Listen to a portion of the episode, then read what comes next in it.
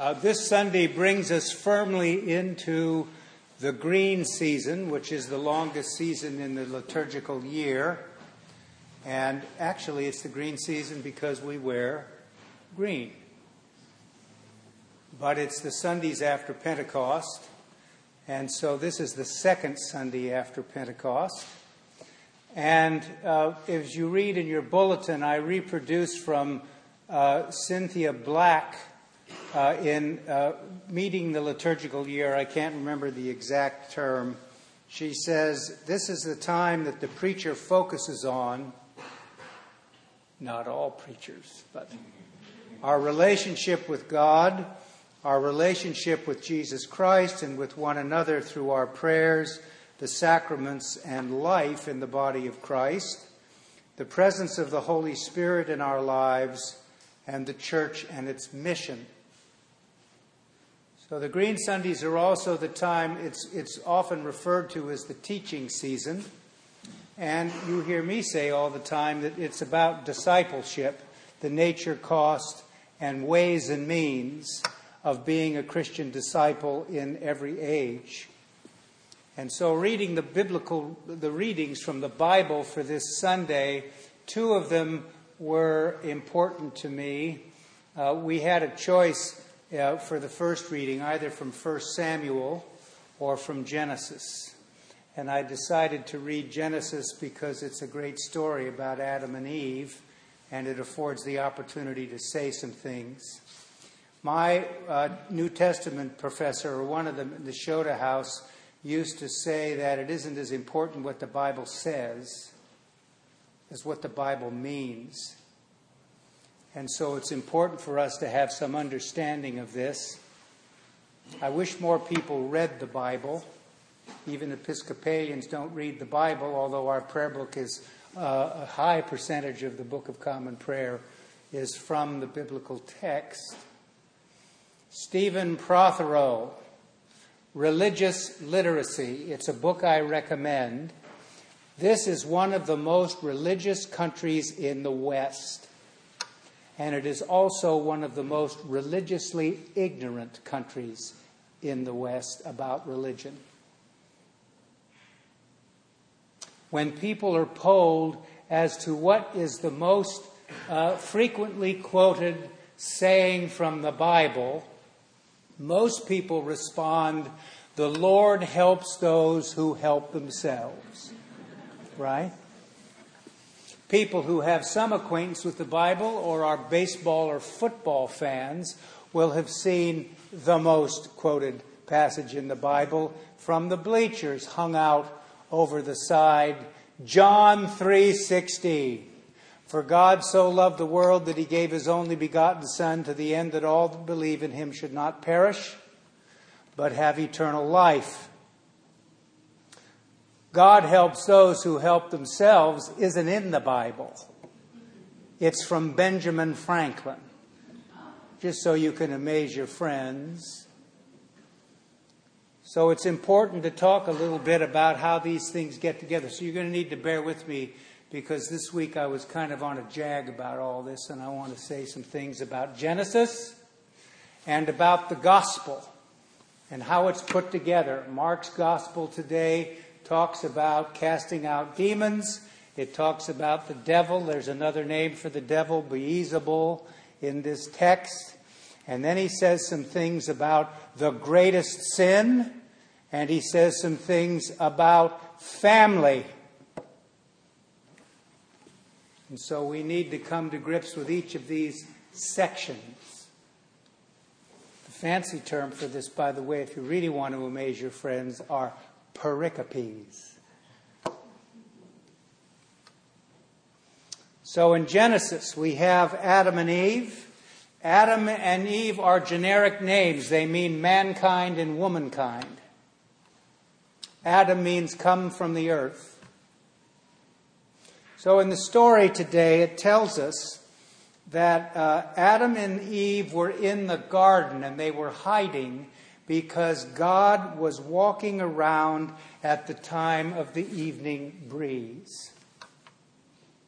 The Pentateuch, or the Torah, the first five books of what we call the Old Testament had four sources that were used to compile these books the Yahwist strain, the Elohist strain, the priestly strain, and the Deuteronomist strain.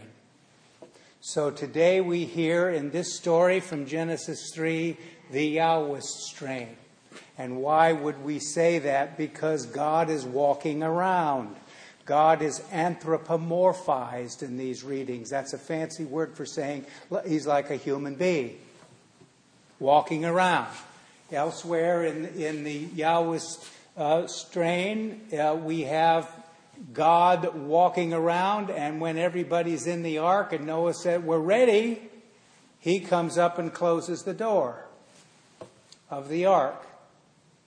So God is walking around in the cool evening breeze and he sees Adam and Eve and he said, Why are you hiding? And Adam says that he was naked and he was afraid. He felt shame. So God asks him how he knew this. How do you know that you're naked? Uh, and he said, Did you eat from the tree in the garden that I told you not to eat from?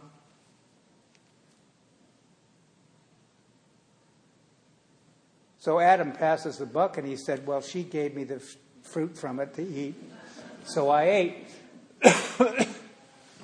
and Eve, passing the buck, said, The serpent beguiled me. And so I ate. Let me just say a word. I haven't done it. I've preached this now this third time today. Um, the tree of the forbidden fruit, forbidden knowledge. So you need to ask yourself, I think, the question. I ask myself this on a daily basis Is there anything I don't need to know? My morals and ethics professor in seminary used to ask us all the time in, in our classes that we took from him Is there any information, is there anything we don't need to know? Is there anything we shouldn't know? And it also means that if you can do something, should you do it? That's the question. And that never goes away with human beings. So just hold that there. And uh, we talk about now the serpent, and we talk about Adam and Eve that are generic terms. And remember, this story was written after the fact. So the great question is uh, what is the role of the serpent? This is, a, this is a reading that requires us to understand something about what is known as biblical interpretation. Because sometime after this, Jews interpreted the serpent as the source of evil. In the text, the serpent or the snake is the source of temptation. They were tempted to do something they were told not to do, and they did it. So that explains to the, the people that from out of which these writings grew that why do people wear clothes? Why does the snake crawl on its belly? And why do we feel shame? Because somewhere humanity got off the rails. It also has something to do with our sexuality. They were naked. What does all this mean in the story? So we move then from this story about the tempter. By the way, I say this over and over again. When you read the word Satan in the Bible, either in the Hebrew Bible or, or the Greek or the New Testament, it means advocate. It doesn't mean the devil. The meaning of the word originally is the advocate. So, for example, this isn't a very happy story, but in the book of Job, the Satan says to God, Here's a righteous man down here on earth. I bet if you afflict him and strike him with the worst things that could happen to anybody, you can get him to curse you. And so God does it. So it provides the opportunity for us to ask the question is God capricious? Does he act on whim? So, moving forward in the text today, we have, it would have been better if even in English they translated this as snake, because that's what serpent is, but it is now freighted with a whole lot of other meanings. I have a chart here, you're not even going to be able to see it, but if you look it up on the internet, here is a graph that shows you how often the word serpent has been used from 1800 to 2010. And as you can see, it's declining in use. The snake. You know, I grew up in the pet business. My, my family owned the oldest pet shop in the United States in San Francisco, and we sold a lot of snakes. And those of you who think that snakes are slimy, they feel like a patent leather purse. They're not. And they're kind of interesting although I think people who keep them as pets in large quantities are a little, you know, off center. But there it is. So the serpent tempted me, and I ate. And God said to the serpent, Because you have done this, cursed are you among all animals and among all wild creatures. Upon your belly you shall go and dust you shall eat all the days of your life. I will put enmity between you and the woman, and between your offspring and hers. He will strike your head, and you will strike his heel. Now, what you've just read is something in biblical studies and in the great tradition of the church with a capital T is known as the proto evangelium. Think of that word. Let's all say it proto evangelium. I took a class just before I came to St. Luke's from Sausalito when I was elected rector here at CDSP, the Church Divinity School of the Pacific, on premarital counseling.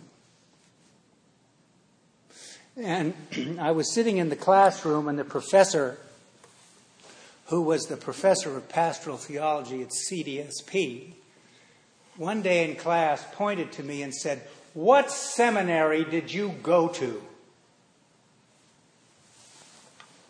And I said, I went to Nashotah House, which is in Wisconsin, the wilds of equatorial Wisconsin. And he said, Well, I guess you know all about the proto evangelium, don't you? And I said, as a matter of fact, yes.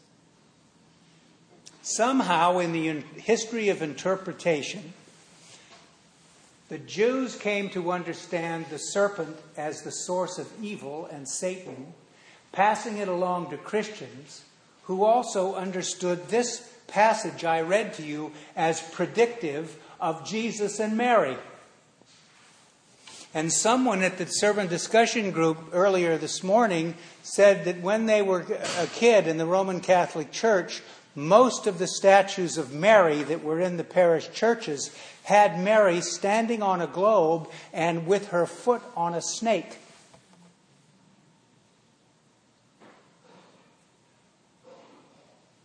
And so Jesus her offspring, is now going to become the Savior of the world, and he will be crucified. So we read back into that text this, that. Now, some of you may say, well, the text can't support it, but it just shows you how the interpretive processes over time go.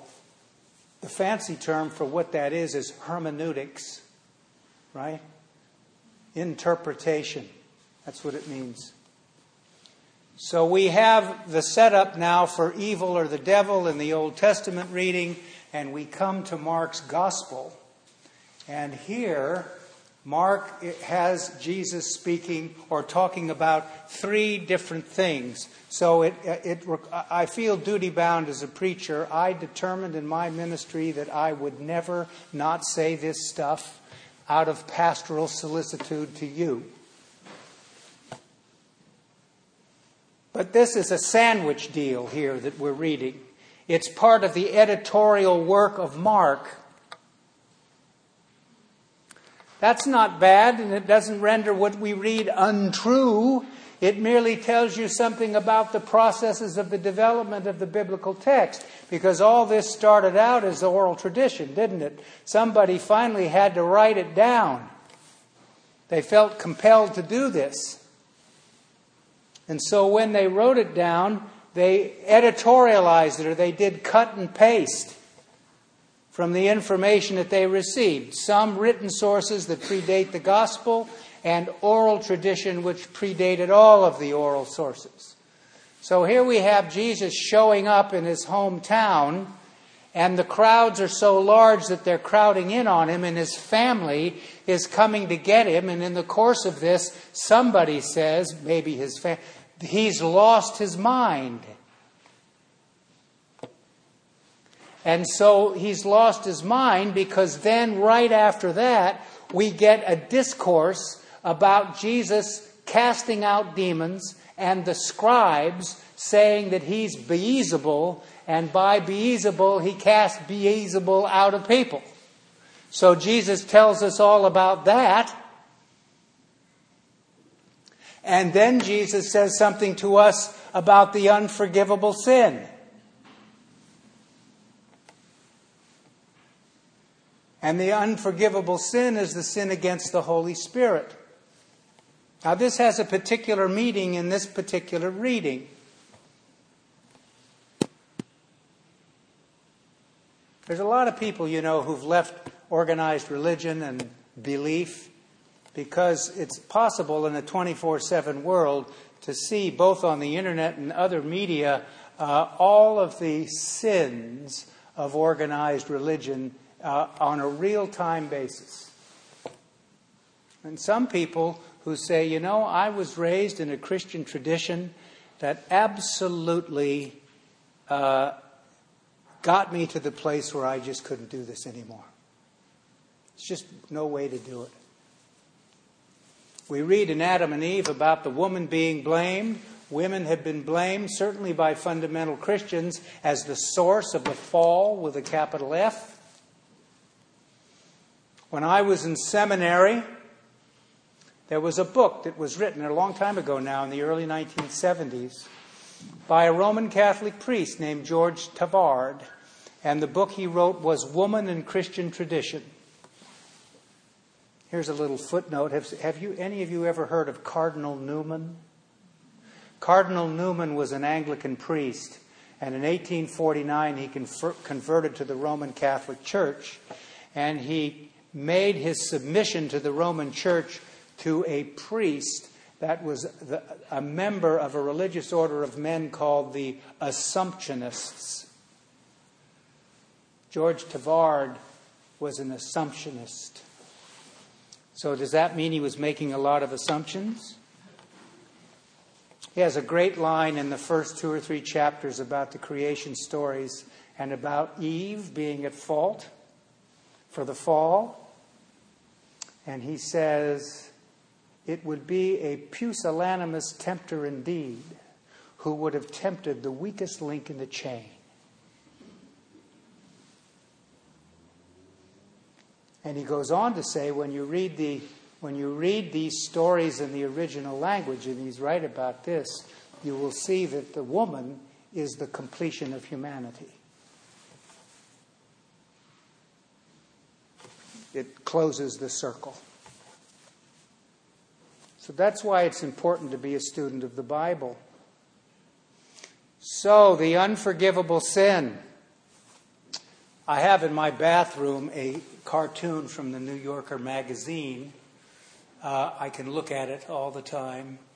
And it's God standing at a podium, not unlike this, And there's a guy who's down there looking up at the podium, and God is going through this, and he said, No, that's not a sin either. Gee, you must have worried yourself to death.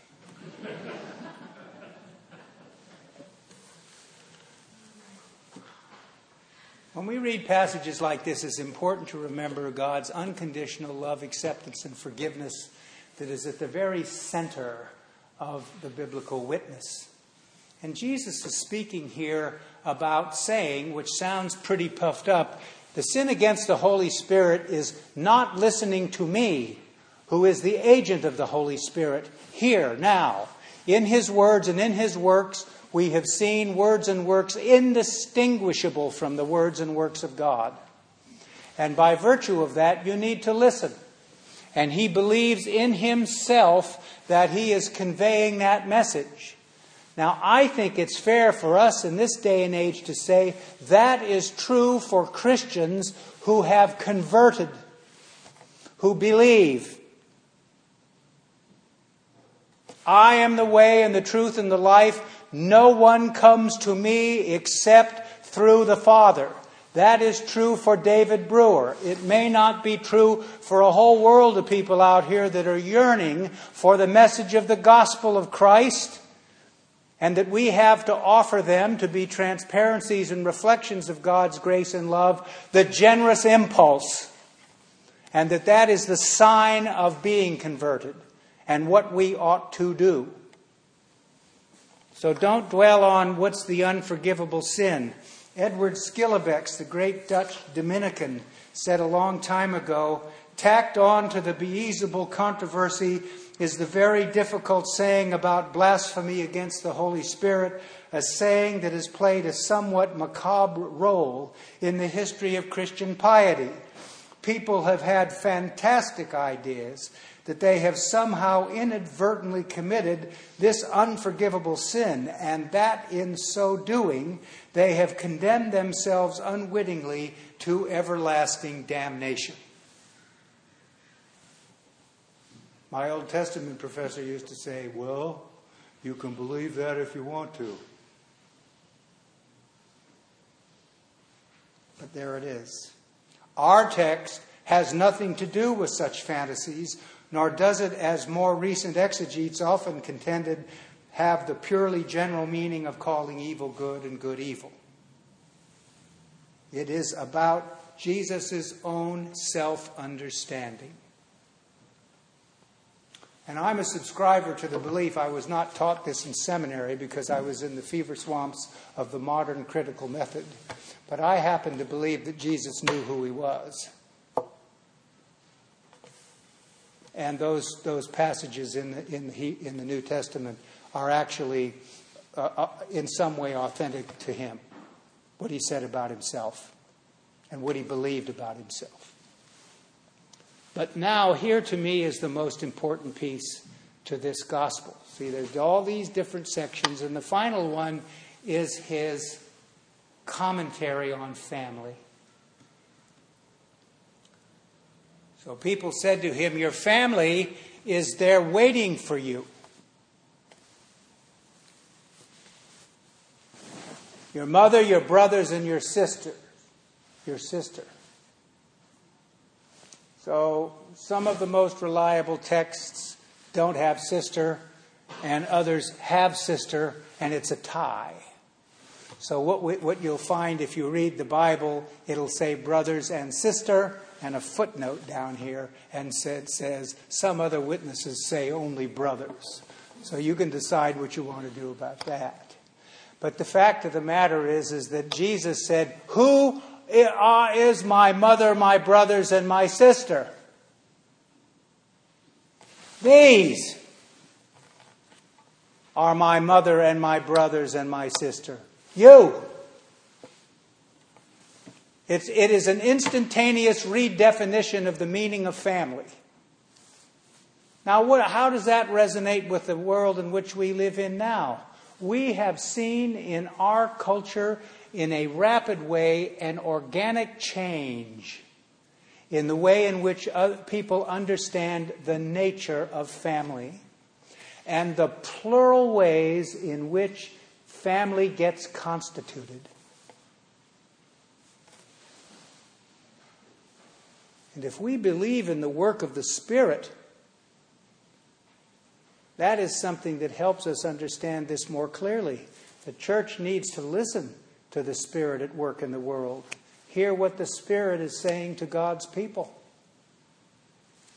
So you and I need, in my view, need to be supporters of this and see how we can raise it up in our common life together. So Jesus says, These are my mother, my brother, and my sister. So this week, think about that. Think about who's your mother and your brothers and your sister. Remember that in the midst of all this big stuff I've talked about, that God, when God's judgment and God's mercy collide, God's mercy trumps God's judgment. And the biblical witness is replete with examples of that. So remember that God loves you unconditionally, accepts you unconditionally, and forgives you unconditionally. And that that should give you the freedom now to be able to extend, to be a transparency and a reflection of God's grace and love to the world. Amen.